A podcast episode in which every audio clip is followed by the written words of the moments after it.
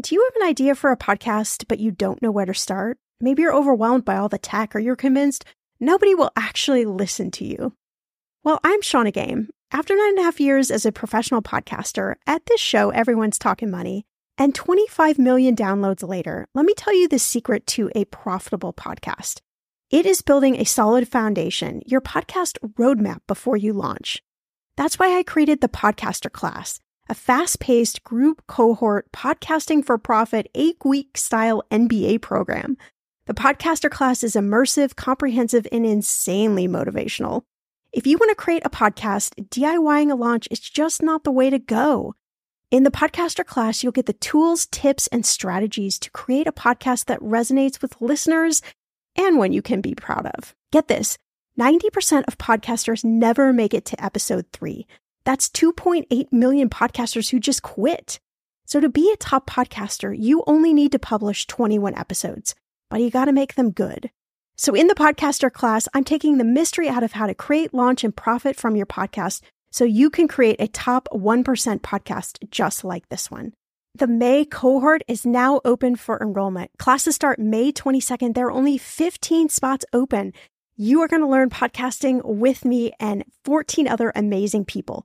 You can learn all the details at thepodcasterclass.com. Use code podcast when you sign up for $100 off. That's thepodcasterclass.com. You know, I'm a big fan of enjoying life while still being smart financially. That's why I love ButcherBox. I can get a variety of high quality meat, seafood, chicken, and pork at an amazing value, all with exclusive member deals delivered to my door with free shipping always. One thing I just never wanted to cut out of my spending plan is eating good food. And with ButcherBox, I don't have to, and neither do you. Where else can you get free protein for a whole year? Yes, you heard that right. One of my favorite go to dinners is a salmon bowl. I'm not even a huge salmon lover, but ButcherBox's wild caught salmon is oh so good. I make a nice little marinade, saute some veggies, cook the salmon, and throw in some rice and it is an amazing dinner. If you want to take less trips to the grocery store and always have prepared meat in the freezer for a lot less money, you need ButcherBox in your life.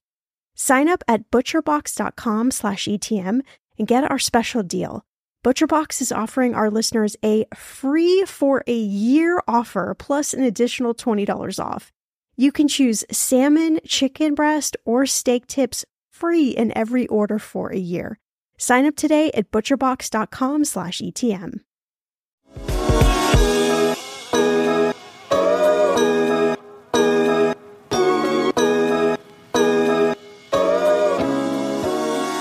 the mental health anguish is really significant for individuals. Um, I just want everyone to know that it is not your fault. The system is designed to actually create medical debt, unfortunately.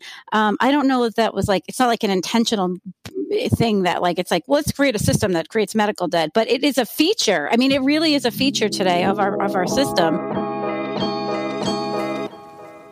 welcome to everyone's talking money podcast I'm your host, Shannah Game. There's no judgment, no dumb questions, just smart conversations about you and your money. So come on in and grab a seat. Everyone is welcome here.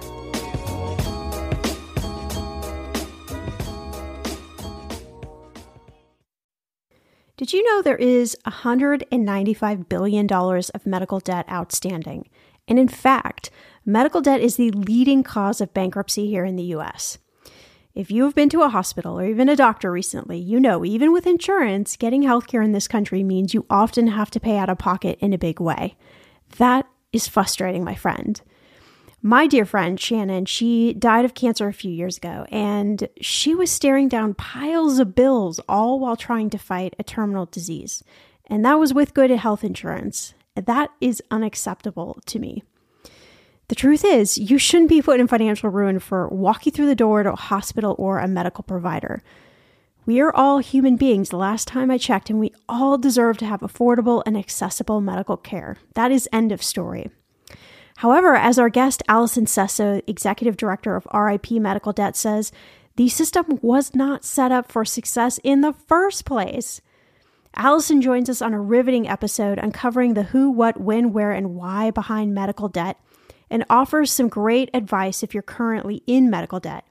Some of her advice includes knowing hospital financial assistance programs, never putting medical debt on a credit card, and making sure you know the loopholes for your insurance plan. Oh, yes, we dig deep in this episode to give you an education and actionable tips. Let's start talking. Allison, I am so, so excited to have you on the podcast today. Thank you so much for being here. Oh, I so much appreciate being here. I love talking about medical debt.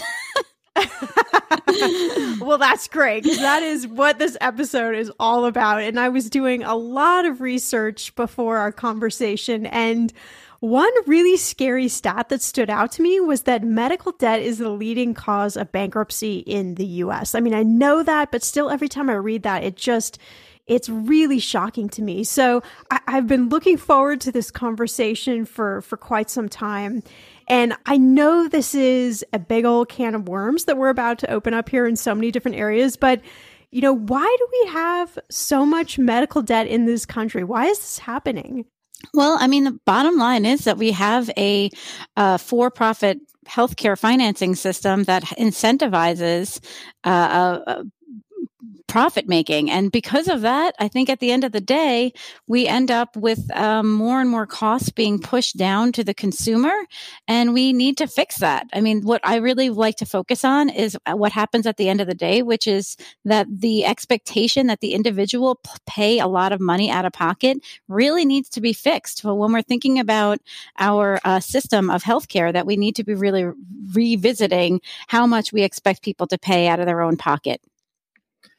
Yeah, absolutely. I mean, we're going to hopefully dive deep into that. Before we do, though, I'm a big fan of talking about like the mental health repercussions that debt really has on us when we're in debt. I know that because money is the number one cause of stress and and debt usually is somewhere in that equation. So, you know, I would imagine that with medical debt there's there's a lot of fear, there's a lot of anxiety, there's a lot of shame that comes along with that. So, anyone listening right now where that's really resonating with them do you have any maybe like a calming words of wisdom of those listening right now that are in medical debt? Like how can they maybe reframe their mindset around you know being in this place. Yeah i am so glad that you brought that up because i think it's one of the elements that is often underappreciated about the impact of medical debt. And it's like the number one thing that we hear from people who we've assisted and abolished their debt for.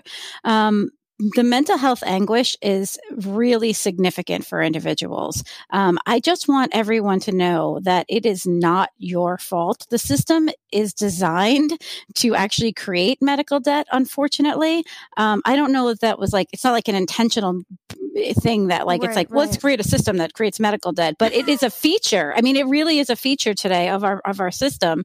Um, you're, you're likely to not be able to afford insurance that uh, covers your full costs. There's so many loopholes within the system that you could easily fall through. Someone not being in network, not being in the right state when you need, you know, you have an emergency and not having coverage. It's really difficult to avoid medical care and uh, medical debt. Um, in fact, there was a recent statistic that really is scary. That is the number one reason why people, uh, the number one cause of medical debt is not not being insured like people might think, but it's getting sick. So, wow. so that is, you know, so just think about that and, and think this is not your fault. You should not be ashamed of it. In fact, I'm really trying to encourage people to talk about the issue of medical debt. If you look at what's happened with student debt, that is what really got us some momentum behind this. People talking about the issue and being honest about the impact on them. And so we need to do the same thing for medical debt. Talk about it, recognize that it's not your fault. And I think that that will help help with the mental anguish that you're feeling. Yeah, because there's just like you brought up student loan debt, there's so much shame that comes along with debt. And we've created this society that believes that unless you're debt free, like you're doing something wrong or you're you're not perfect, whatever that means. And so I, you know, that's one of the things that I, I love to do with the show is have these conversations about these topics that maybe we might feel really scared to talk about because we feel like we might be judged or uh, ridiculed for for being in debt, especially medical debt. But when when you're talking about uh, you know that the system is kind of set up against you, I mean, hopefully that's really bringing some relief to somebody listening. And it prompts my next question you know what why are the costs of these medical procedures why are they rising so rapidly? Is there anything that can be done about this?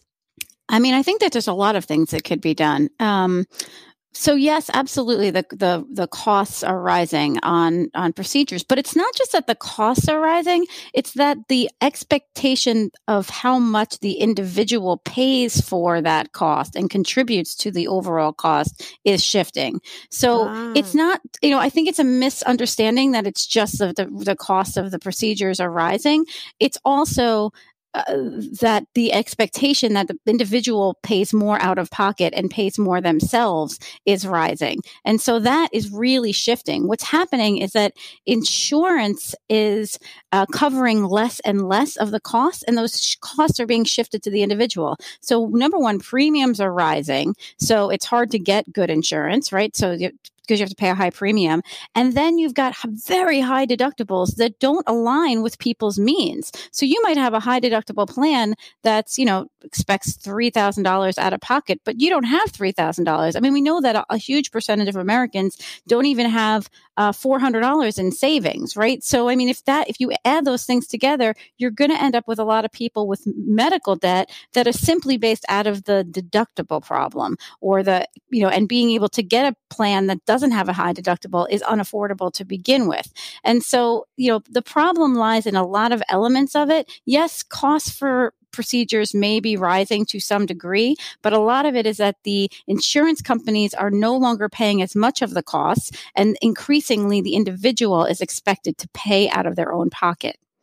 Why is that happening? Why why are the insurance companies paying less and less? Well, it goes back to my original, you know, P, my original statement, which is that we have a, an incentive incentive a system that incentivizes profit. I mean, the insurance companies are for-profit entities that have to make a make their bottom line meet, right? They have to like actually make money, right, right. Um, and that that's what they're driven by. Um, so what they're finding is that so so hospitals have to have people come in the door um, that have good insurance, and when they don't, they go to after the individual to to pay more out of pocket. It's really this big fight between who pays for the cost between the hospitals and the insurance companies that's going on, and increasingly they're leveraging the patient in the middle of it. Um, and eh, I mean, I'll, I'll, say hospitals don't really want the um, individual to have to collect from the individual, but they're in that position because the insurance companies um, aren't paying as much, and they're not paying as much because they're looking at their bottom lines and they're not making as much money. So, so hospitals end up increasing the price of things so that insurance companies will pay more. There's less and less people that are have good insurance, so it's just like this constant fight and and battle about who's paying the costs. Um, and the, both the hospital and the insurance company are looking at their bottom lines, and increasingly, the people coming in the door have have uh, less viable coverage that covers as much of the cost. And so the system is really just a back and forth between these two entities that are both fighting about their bottom lines, and it's the patient that gets caught in the middle. Right. So we're like in this tug of war. Exactly. and we're in the middle, right? Like we're the patient in the mud pit. Right. We're just kind of stuck in the middle. Exactly. Oh, it's so it's so infuriating. Wow. Well, I, I want to talk about the possibility of paying out of pocket versus going through insurance. So there was an article I read in AP, uh, NPR. It talked about this woman who was charged somewhere around like $18,000 for a biopsy. That was before insurance. And then she ended up paying about $5,000 once everything had been processed through her insurance. But she then learned that she could actually negotiate a cash price and it would be less than if she actually used her insurance. So you're the expert. Like, wh- what are the secrets we need to know about negotiating medical debt, either before or after the procedure? Yeah. So I, before I, I give some tips, if you will, I just want to say that I reject the idea overall. I just, I need to say this. Like, I reject the idea that we have to be consumers when we're talking about our medical care. And that is what our system is set up us up to do, that we have to negotiate ahead of time, after the fact. This is a time when you're sick. This is a time when you're ill. This is a, you're, you are down and out and you've got to pick up the phone and navigate this complex system that you're trying to fight your way through the insurance company company, what the hospital is saying. It's really a unfair position to put people in. So I'll say that first and foremost. However, that is unfortunately the reality that we are in. Um, and I just want to also add that there are racial dynamics to that too. Um, we yes. we know that um, Black people in particular, but people of color in general, when they are set up for a negotiation, be it buying a car or trying to get a mortgage, et cetera, et cetera. If they're in a negotiation position, they do worse um, in terms of the outcomes than white people. And so when we're setting up our system to, to force people to negotiate, that inherently will have um, poor outcomes for Black people. And we see that in the numbers of medical debt, which disproportionately impacts people of color. So there's that. But if people think that they need, and I think they do need to operate in reality of where we are today, which is, you know, a negotiation position, I would say a couple of things. First of all, for non emergency situations, emergencies are really hard to figure out in advance. You know, you can't really plan in advance that much. we wish, right? But I mean, I guess you could sort of say like you like know basically know the hospitals that that you could end up going to, and in an emergency, make sure you tell your family like don't go to this hospital, go to that hospital. And what I what I say about that is know the hospital's financial assistance policy so know which, you know, how generous they are, um, what kind of discounts they offer. All hospitals that are nonprofits, which is the majority of them, have to have some kind of financial assistance policy, and they sh- it's not always easy to find, but it is information that should be on their website and is legally required to be on their website. So, and you can call them and try to get more details in advance. You could do that before an emergency. You can do that before a planned procedure. So have a sense of what the financial assistance policies are and how you might qualify. Also, think about your insurance. Make sure you understand your insurance. Make sure that you know what the loopholes are, who's in network, who's out of network. Um, so, those are the kinds of things that you can do to protect yourself in advance. Um, once you end up with a bill, I mean, I think you can go to the insurance company and, you know, articulate your concerns as well as to the hospital um, and or other you know healthcare provider so there's it's always worth your time to push back and to make sure you understand the bills understand what your insurance changes these are big bureaucracies the hospitals um, and even the insurance companies and so you know having to respond to an individual it, it's time consuming it can be very frustrating but it often does uh, literally pay off because you can reduce your costs overall and um, you know get to a more reasonable um, out of pocket level. I know a couple years ago, my husband had some surgery, and it was, I believe, a couple of thousands of a couple thousand dollars. And although we could have paid it all in full, being a money person, I like to spread things out in payments. And so, you know, I called the hospital and they said, oh, yeah, you know, we have these various uh, payment methods. We could spend it, spread over 12 months or 24 months. I don't remember all of the options. But it makes me wonder, like, what percentage of people, when they get those those big medical bills, are just kind of stuck in that place of fear and don't even know that there are some options. Like they just see that amount of money and either they think, oh, I've got to put that on my credit card or, you know, I have to use all of my all of my savings uh, you know, I would imagine that there's a there's a large population of people that just don't even know that there are actually options.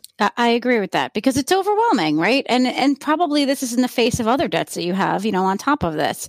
Um, I would say, first of all, never, ever, ever, ever, ever put it on a credit card. Do not do that. That is a very bad, poor financial decision because it will only increase the cost and it's not a good option. Most hospitals do offer either low or no, no in uh, interest rate Interest, loans, right, at, at, some rate. So th- what you did, I think, makes sense. But you also have to make sure you're careful. You're not signing yourself up for like a lifetime of some additional monthly payment that's going to saddle you in, in what you can do economically going forward. Because I see that often happens. There's a lot of pressure put on by collection agencies to individuals to just sign up and pay something month after month after month. And it, and what we're finding is some people pay you know, a lot and they're at great sacrifice. I mean, at, you know, some people argue, okay, people aren't able to pay for food because they're paying for medical debt. But also, what about not being able to like send your kid off to a karate lesson or dance lessons or things like that? Those are, to me, real sacrifices as well. Um, so be careful about what you're sort of signing up for. Um, always try to lower the amount before you even sign up for a plan. Um, I would think can that you do that like so you can you can tell them like this is the amount that you're showing for the plan, but I can only pay X amount. Yeah, I mean, I think it's there, I, to me what I've understood is that depends on the hospital, depends on the circumstance. It's always worth a try. It, honestly, it is always worth a try to see if you can get the amount down. What will be accepted. And what about once it has gone to collections? Like we haven't been able to pay this debt what options do we have then? Yeah, well, so first of all, it depends what collections means. I think that there's a, a misunderstanding. Sometimes the do- the debt is actually sold to a third party, in which case it's out of the hospital's hands. They don't own it anymore. It's important to know and to ask whoever's calling you who owns the debt. Like, where is it actually? Is it still belong to the hospital? Are you a third party, et cetera, et cetera? Um, also, you should know the rules and regulations for where you live. Depending on where you live, what can be done and, and what um, a collections agency is allowed to do differs. Um, so you should be sort of cognizant of that. Um, there, and there have have been some changes recently um, that were made by the the three major uh, credit agencies that you should make sure that you're aware of. Number one, yes. um, starting July 1st, paid medical collections will no longer be on consumer reports. So if you paid off your medical debt, it shouldn't show up on your um, on your report.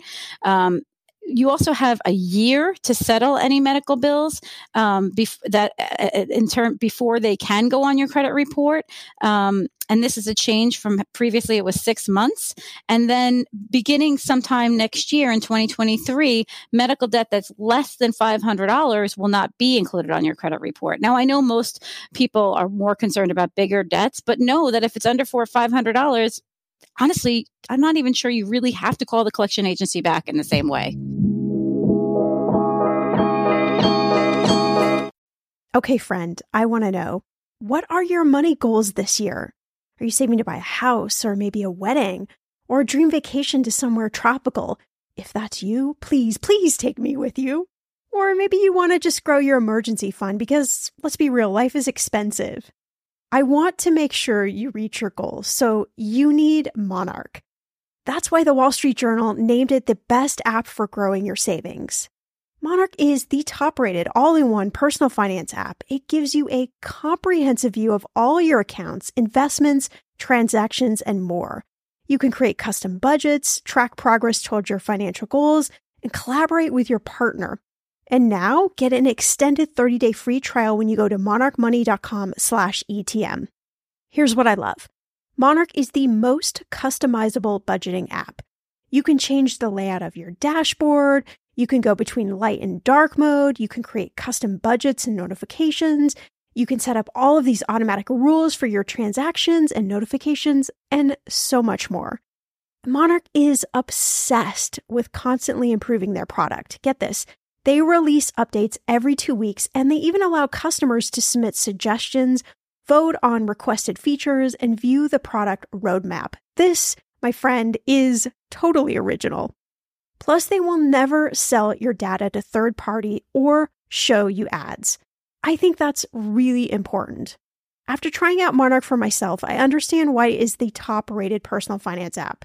And now listeners of this show get an extended 30-day free trial when you go to monarchmoney.com slash ETM. That's M-O-N-A-R-C-H-M-O-N-E-Y dot com slash ETM for your extended 30-day free trial. I'm going to be real with you. Identity theft is on the rise, and you do not want to wake up one morning and discover that your bank account has been emptied. or you're overdue on credit cards you never even applied for.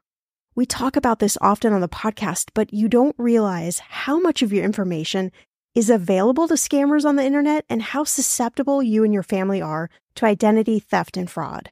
I know it's scary, but now you can get your data removed with Delete Me. That's why I personally choose Delete Me. Delete Me is a subscription service that removes your personal information from the largest people search databases on the web, and in the process helps prevent potential ID theft, doxing, and phishing scams. I just started using Delete Me and I got my regular personalized privacy report. I was shocked what they found and removed. It was pages of information about me that I did not want online. Here's how it works.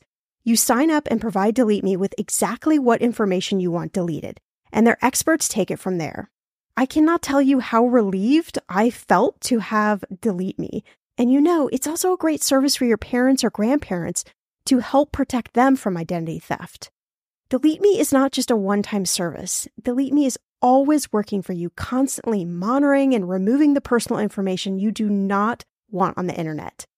Take control of your data and keep your private life private by signing up for Delete Me, now at a special price for my listeners.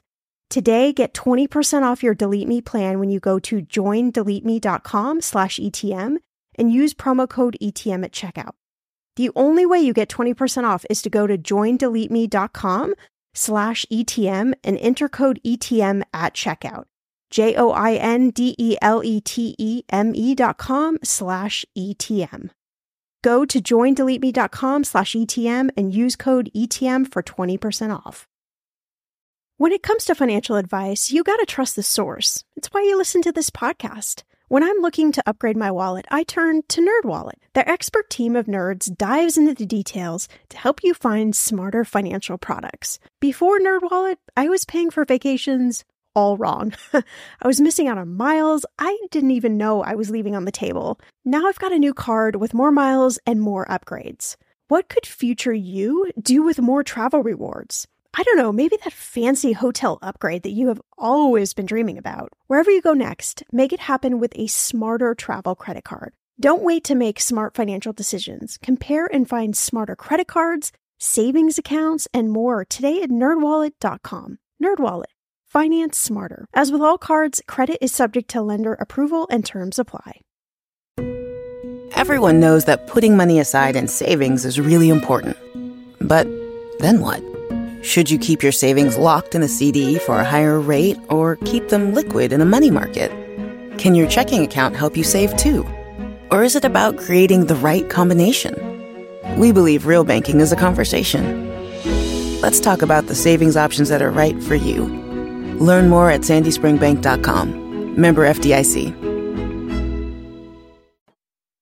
Wow. Well, those, those sound like some really important changes. I mean, especially giving people a year to to figure out the the debt. Um, are are you seeing more medical debt since COVID? Has that increased significantly the amount of medical debt that people have? Yeah, so it's interesting. I feel like I'm always asked this question, and and the answer is that it's complicated um, because what happened during COVID is a lot of people stopped getting other medical care that was unrelated to COVID, right? So like people like procedures went down, elective procedures, and people just avoided going to the doctor. You know, people avoid leaving their house for a while, let alone going to the hospitals um, where COVID was really being dealt with. Um, so because of that, I think we kind of saw an evening out. Plus, on top of that, there were some very special um, funding streams provided by the federal government to support COVID, and insurance companies also did made some some important changes to support COVID specific um, care. So those things, which just shows you that when there's you know additional money either from the insurance companies or from the fe- from the federal government,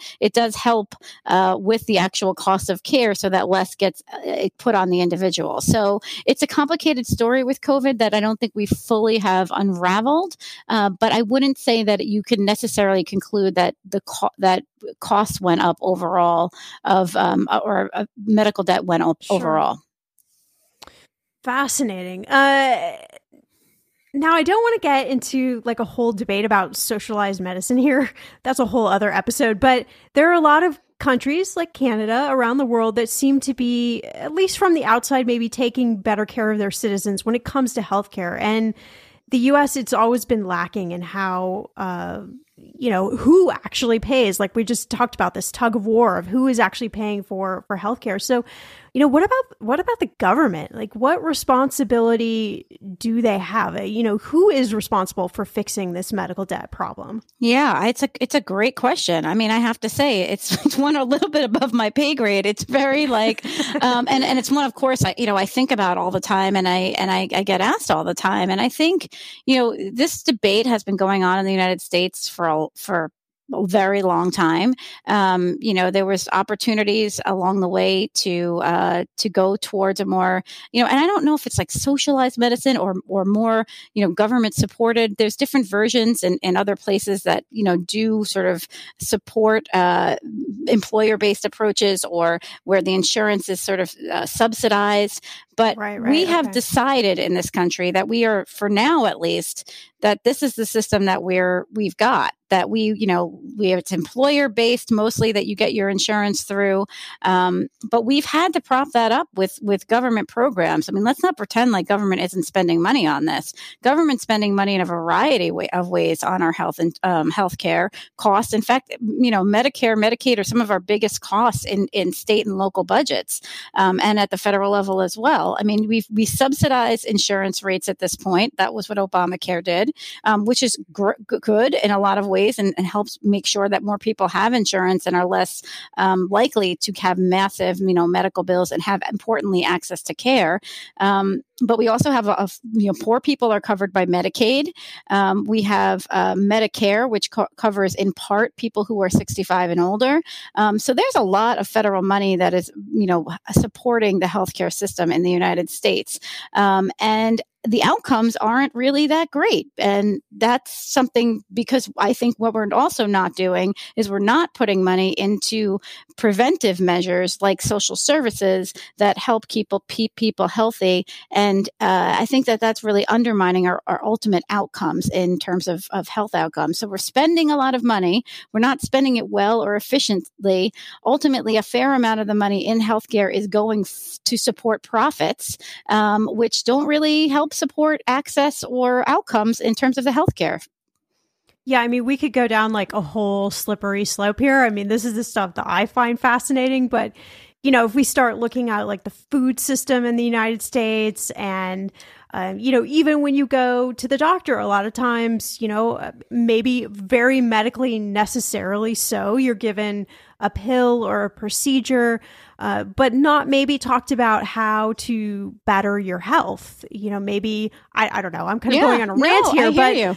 But I'm thinking, like, I mean, there's so many layers to this that uh, you're right. Like, there isn't any onus on teaching people how to live better and to, to just function better. Right. And so we end up what we end up doing is we have what we call sick care.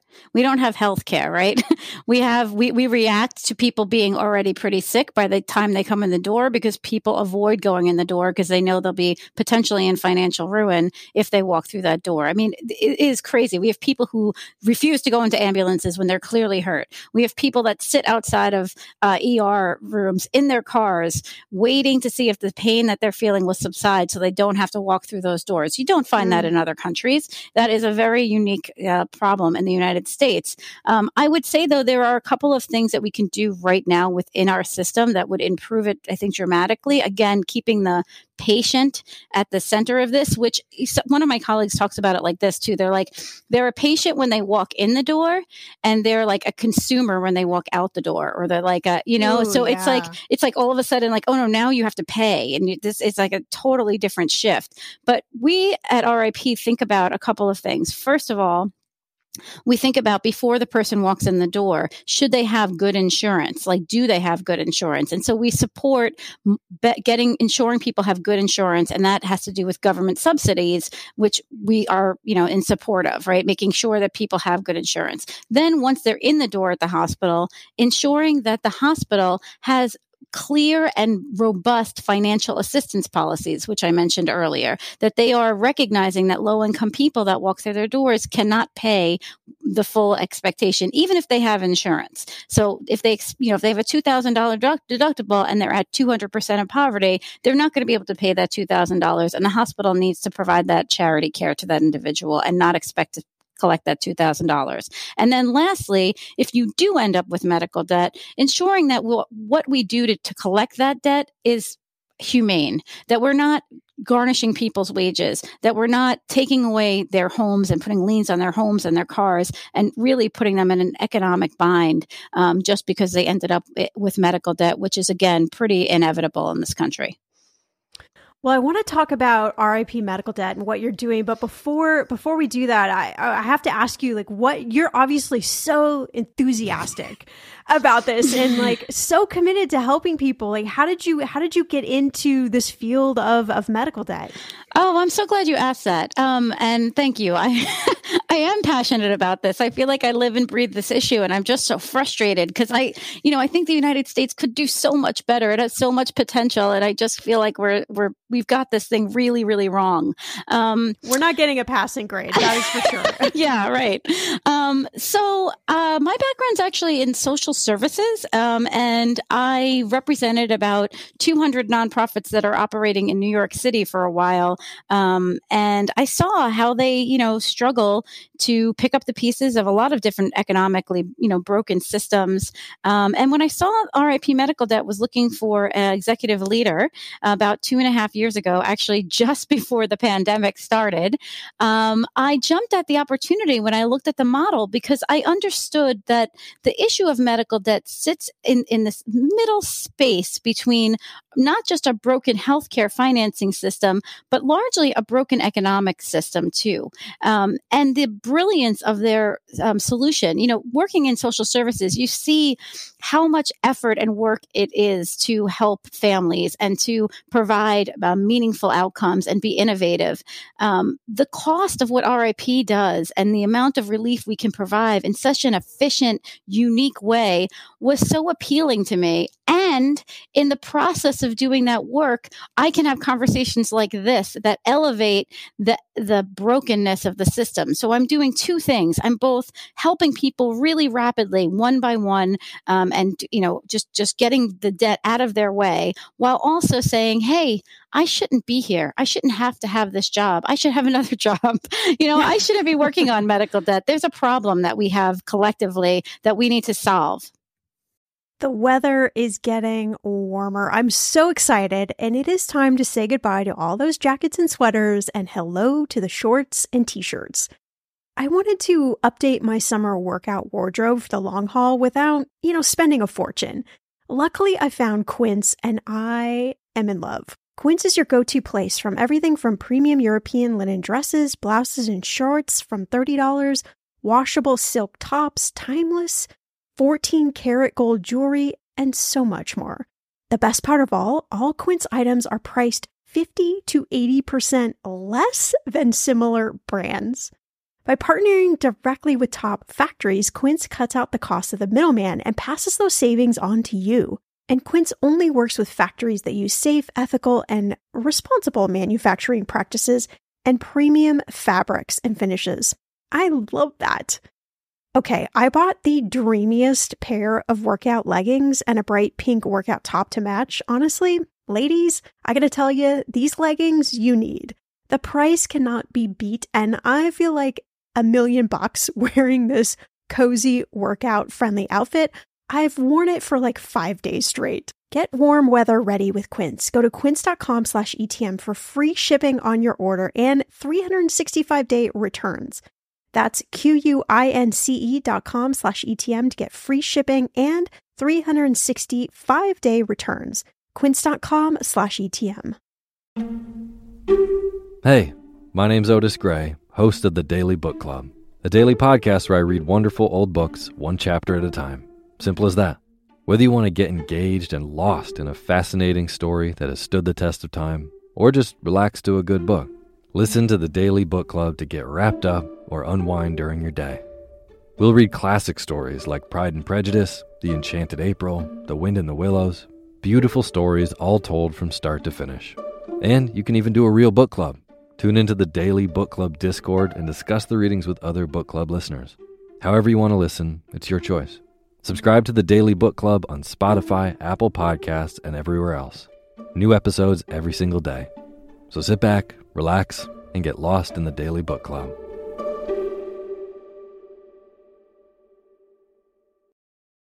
Imagine unlocking a version of yourself that's unstoppable, where mental barriers no longer hold you back.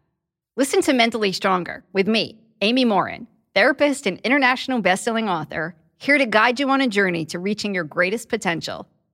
Every Monday, I bring you into conversations with some of the most fascinating minds experts, authors, entrepreneurs, athletes, and musicians. They don't just share stories, they reveal the mental strategies that propelled them to the top. But here's the real magic. At the end of each episode, I break down their wisdom into practical therapist approved advice. In my solo episodes, I dive deep into the techniques that build mental strength. It's like having your own personal therapy session as you discover how to turn these insights into steps you can take right now. This podcast isn't just for those facing mental health challenges. It's for anyone who wants to push their limits, achieve peak performance, and truly thrive. Are you ready to unlock your full potential? Then it's time to become mentally stronger. Subscribe to Mentally Stronger with therapist Amy Morin, available wherever you love to listen to podcasts.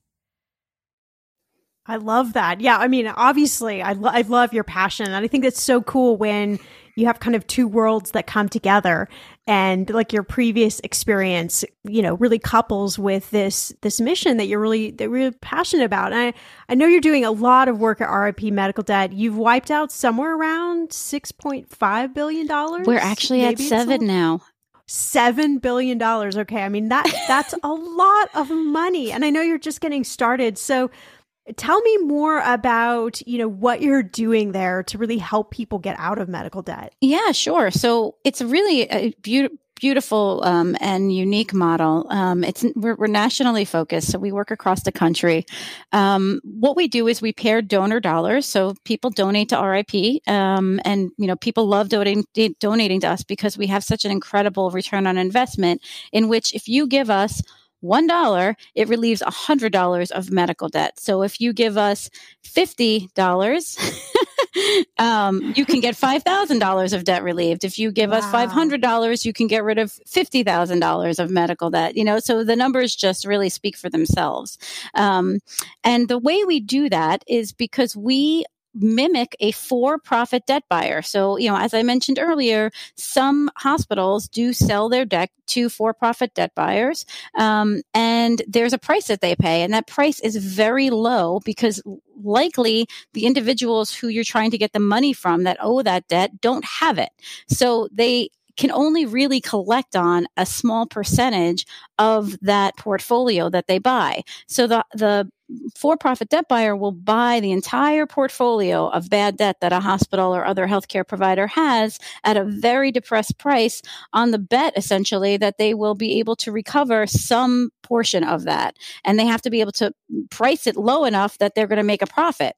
So that, but again, because most of the people in that portfolio likely don't have the money, it's priced extremely low. And so our model takes advantage of the market, if you will, in that way. And so we're able to buy um, large portfolios of debt, but we don't need to make a return on an investment because our investment is in the patients and in providing debt relief. And so by using donated dollars, we buy those large portfolios and then we just send letters to all the people that are in that portfolio and say, we're a nonprofit. We bought your debt. You are free and clear of that debt. Hold on to this letter if anyone ever dares try to collect it from you. Wow. Okay, so so how does somebody then qualify? So you cannot call us and ask us to relieve your debt. It does not work that way. It is source driven, meaning that we need to buy it and need you have to be sort of by chance in in a portfolio of debt that we get our hands on and we're out there trying to get our hands on as many portfolios as possible so we need healthcare providers to call us not the patients um, so once once we have our hands on on that debt um, you know we we obviously relieve it from every individual. Um, uh, yeah i mean i i, I for, i'm sorry i lost my train of thought on that piece right there That's okay. That's okay. You were you were talking about like who qualifies. Oh, who so. qualifies? Sorry. So Yes. who qualifies? So the people, in order to qualify for our program, you have to be either 400% of poverty or below, um, or you have to have the debt itself has to be 5% or more of your income. And so that's really how we qualify people. It's people who are facing financial hardship in the way that we define it at that 400% of poverty or below, or the debt being 5% of their income or below. And so we do an analysis of the file once we get it from the hospital, and provided that you are uh, within those qualifications, you will get a letter, and that's usually the majority of the of the file. I'm just thinking if you are in that position where you have medical debt and suddenly you get a letter that says your debt has I mean the, my first thought would be like no this is not like this has to be fake, right? Mm-hmm. And then my second thought probably followed very closely up is just like oh my gosh, like how did I get so lucky? I mean, I'm I'm just imagining the stories you probably get from from people. Yeah, I have to say that is the best and most motivating part of this work is hearing back from people who are like, "Wait, what? Really? um, I can't believe this." And sometimes, but you'd be surprised, the debt could be a few years old, and there's still that sense of relief of the mental anguish Mm, being yeah. lifted, and that somebody else, without them asking, went ahead and did something for them is really palpable. Um, we get stories from people who are, you know, mothers that had complications during childbirth, that, you know, unexpected issues with either the baby and NICU costs. We get stories of people who are dealing with cancer, and we get stories of people whose debt we relieved a thousand dollars and they just couldn't meet their deductible, but they felt overwhelmed and ashamed about it nonetheless. So we get all runs the gamut of the stories that we get from individuals, and it is absolutely the best part of this job. And I will tell you that we share those stories with our donors. Oftentimes they're churches or corporations or individuals. And people love hearing those stories and knowing that they because of their donation made that difference in those people's lives. And so we feel like we're just a conduit to that. Another thing I wanted to ask you about uh, as we're having this conversation, I, I recently had a friend who she got diagnosed with something and she needed a procedure and she couldn't afford it in the US system. She had health insurance but just couldn't afford it and actually went to the UK to have it done without insurance of course but she actually used crowdfunding to pay for her procedure so that's just that's just one example but is, is crowdfunding are you seeing this as a way that people are uh, you know raising money to try and deal with their medical debt I think people are trying to raise money to deal with their medical debt, and I think the, I know that the majority are failing. So I Mm, I right. appreciate you know, and if you even the the founder of GoFundMe will say you know I this was not uh, the intention, this, right? That's not why I created GoFundMe. It was supposed to fund like one time projects and you know little things. And um, unfortunately, by far the majority of GoFundMe pages are um, related to medical care, um, medical needs. Um, and what's problematic about that, again, is, you know, people like your friend, w- which is great that she was able to do that. Um, it depends on who your friends are, if they are people of means right and, or not, right? Yeah. So like that matters. And also like your story matters. Like you have to become like, it's like you're, you know, you're putting yourself out there and you're, if you're a good marketer, like if you're able to tell your story in a sob enough way, it'll like get a lot of attention. If you happen to be, you know, a kid with cancer, then you're going to get, you know, fully funded, if not beyond. If you're, you know, a 50 year old like white man that lives in the middle of the country and just needs like medicine all the time that, you know, to, to live, like you're not going to get any money. Yeah, you're right. I mean, and it's I think it's sad, right? That that this is where we've where we've come to. Yeah. that we have to try to find all of these mechanisms or ways just to pay for having a procedure or getting something medically done that that we need to. I mean, it just I don't know, as we're having this conversation, it's just it's really blowing my mind kind of the magnitude of, of what we're talking about and and the impact that it's having in, in people's lives. You know, what do you think the future looks like? Uh, this is a big question, but what do you think the future looks like for our healthcare system? Like, are we going to figure out a way to have a system that isn't leading so many of us into medical debt or into bankruptcy, or is this just kind of going to be status quo? I mean, I think we have to. Like, we have to. There's like, I just don't see.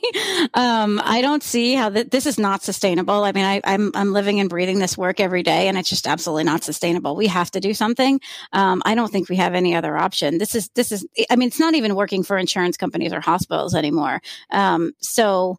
Uh, we i don't think we have an option. Honestly i don't think i could do this work if i thought any differently than that.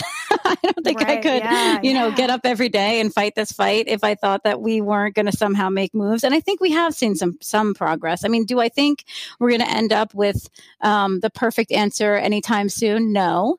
Um, but do i think that we will make medical debt is becoming enough of an issue and getting enough attention that um, it will rise to the level of things like climate change and you know sort of things like that? I, I, think so. I actually do believe that medical debt is becoming enough of a burden that um, our politicians were, are going to have to do something differently. And um, and I think that there there will be change. And I don't know if that looks like additional subsidies. I don't know if it looks like um, taking Medicare um, and expanding it. You know, lowering the age proposals like that. I mean, honestly, there there are things you could do. This this issue of of medical coverage has been discussed in the presidential you know debates like last time around. And I think coming up, um, I, I believe that the issue of medical debt itself will rise to the you know the sort of presidential debate stage, and that's how you know an issue is likely to have movement at least in the next few years. Wow, I think we all need to just take like a collective deep breath. I learned so much in this episode, and I'm so angered by the system, and I, I hope you are as well. But I'm really happy that Allison, places like RIP Medical Debt, they're out there fighting the good fight to really deal with this issue at hand. If you want to learn more, you can head to ripmedicaldebt.org. You can follow them on all the social channels at RIP Medical Debt. And I really encourage you to donate to help fight this cause. I know myself and my husband, we're going to be doing this. We're so impassioned after this episode.